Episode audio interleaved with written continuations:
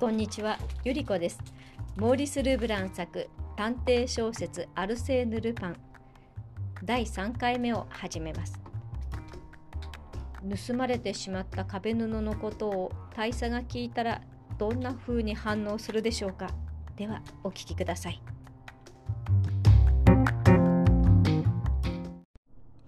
あまりのことにうろたえたが、これを早速大佐には告げないで、すぐに警察へ通知した。ひとまず主人に通知した上で警察へ通知したとて遅いことはない。何もそれがために警察の仕事がうまくいかないようになるということもないと、その計らいは評判が悪かった。彼がこのことを大佐に告げたのは8時半であった。この時大佐は外出の支度をして今にも出かけようとしているところであった。大佐は探偵から異彩を聞き取ったが、さほど驚いた風を表さなかった。いや、これは大きな驚きを抑え隠して、うろたえた場面を見せまいとしたのであろう。でもさすがの大佐もついにたまらない風に、どかりと椅子の上に尻餅をついて、しばしはぼんやりと口もきかなかった。探偵らはこれほどの豪気な人がと思って、その心中を十分に推察することができた。間もなく自分に帰った大佐は気を取り直して陳列室に入り錦の壁布の剥ぎ取られた壁を改めていたがやがてテーブルによってさらさらとペンを走らせた。そして一通の手紙は探偵に渡された。私は今大急ぎなんです。至急に訪問しなければならぬ人がありますからこの手紙を警察の方がおいでになったら渡してください。かしこまりました。大佐は手紙を渡すとイライラして走るように出て行った。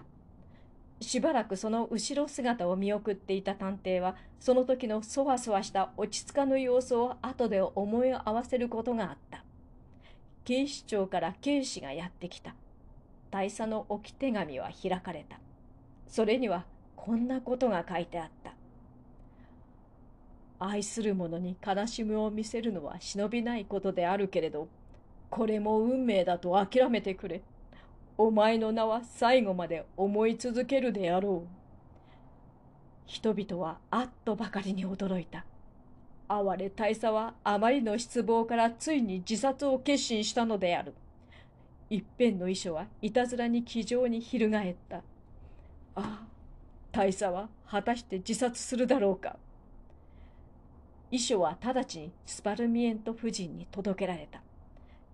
夫人の驚きはくどくどしく解くのようあるまい。多くの人は八方に走り出た。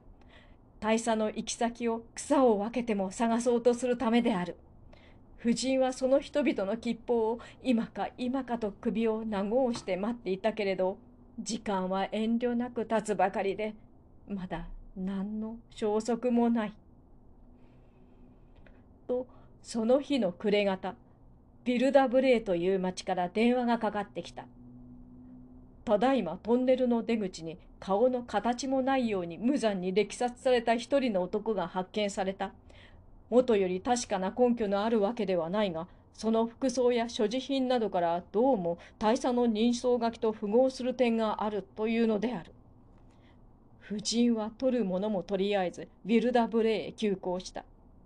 その夜の7時過ぎ停車場前に自動車を降りるとすぐ駅内の一室に案内せられて眼前に横たわっている一個の死体の覆いを取られて見せられた。まさしく夫の死体であることを一目にして承認した。哀れにもスパルミエント夫人エジスはかの錦の壁布に描かれたエジソ王妃と今こそ運命を同じくしたのである。社会の同情は季節して婦人の一心に集まったと同時にアルセーヌ・ルパンに対する興奮はその極みに達した。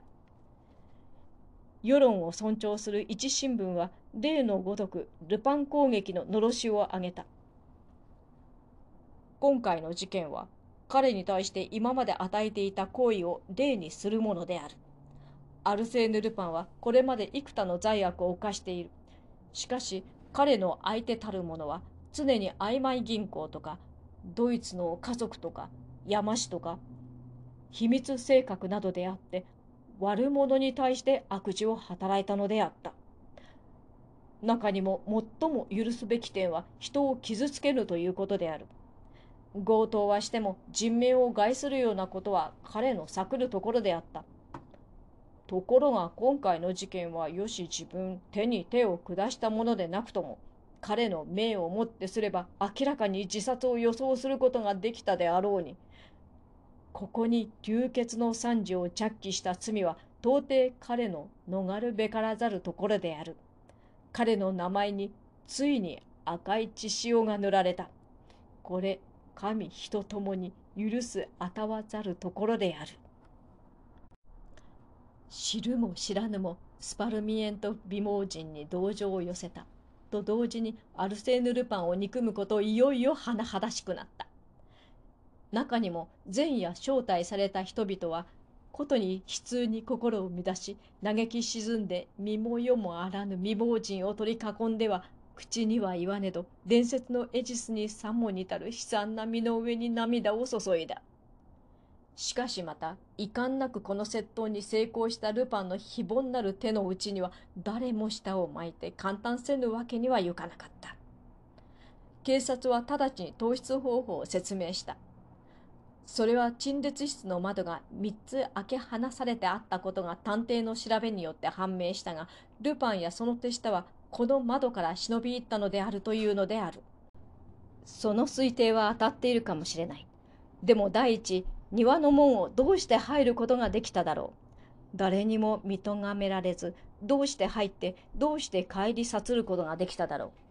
第二に庭を通れば壁やはしごをかけねばならぬがそこには何らの形跡をも何ら怪しむべき点をも見出すことができないのはどうしてだろう？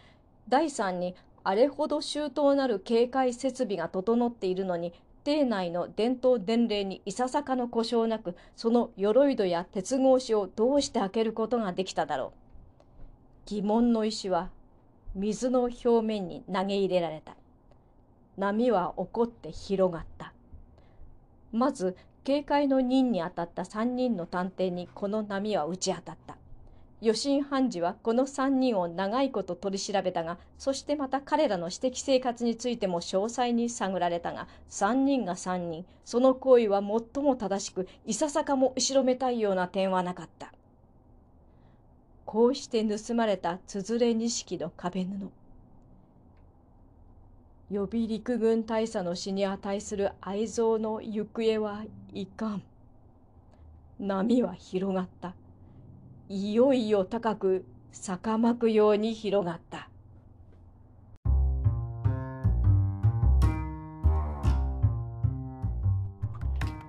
大佐の自殺アルセーヌ・ルパンの盗みの手口。さあこの先の調査はどのようになっていくでしょうか。では次をお楽しみに。失礼します。